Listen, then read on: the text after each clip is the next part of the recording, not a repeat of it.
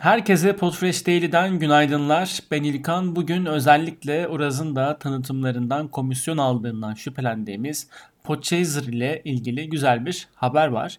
Tabi buna geçmeden önce Podchaser'dan bahsedelim biraz. Podchaser nedir? Yayıncıların hem podcaster olarak hem de programlarına işte profiller açıp birbirlerini tanımlayabildiği, eşleştirebildiği, başka podcastleri ve yayıncıları takip edebildiği, yorumlar yapabildiği ve en önemlisi de bir komünite yaratma imkanı sunan güzel bir uygulama, bir web sitesi diyebiliriz. Yeni IP yayına gelecek olursak e, podcast yayıncıları ve markalar için podcast keşfini güçlendirmek üzere özel olarak oluşturulmuş yeni bir podcast API geliştirildi.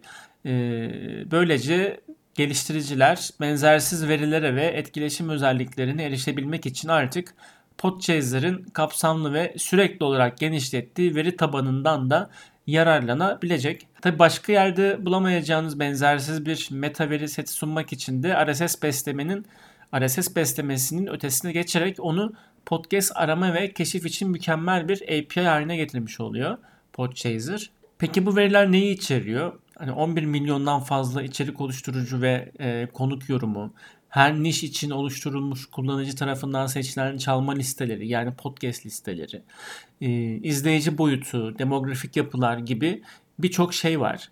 E, en sevdiğim yeni gelen özelliklerden biri ise bu API'da Podchaser ile oturum açma. E, kullanıcıların podcast bilgilerini e, uygulamalar veya hizmetlerle, benzer hizmetlerle de senkronize etmeyi olanak tanıyıp e, derecelendirme ya da inceleme bırakma, e, yorum yapma ya da işte bir kredi ekleme, dinleme ya da yarım bir ekleme ya da daha fazlası gibi yeni uygulama içi etkileşim özelliklerine de olanak tanıyor.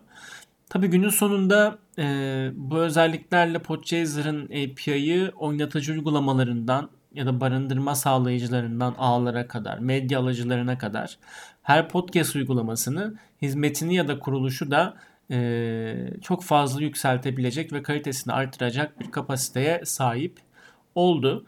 E, Podchaser profillerinizi mutlaka açın açmadıysanız bu e, anlattığımız özellikle daha çok geliştiriciler için, başka e, uygulama yazanlar için ama mutlaka ama mutlaka bir yayıncı olarak Podchaser profillerinizi açın. Bunu hatırlatmış olalım. Ve yavaş yavaş programı kapatmaya doğru giderken bir duyuru da yapayım. Bu akşam büyük ihtimalle 7-8 gibi daha erken de olabilir. Sanırım Podremeg'in yeni sayısı sizlerle birlikte olacak.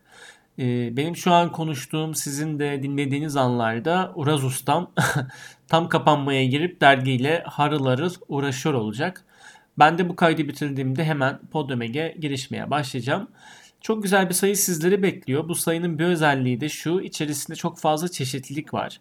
Bundan öncekilerde yok muydu? Elbette vardı ama bundan öncekilerde mesela teknik araştırma ya da e, çevirilere de çok fazla ağırlık veriyorduk. Burada bu sayıda bizzat podcast yayıncılarından gelen birçok çeşitli podcast yazısı var.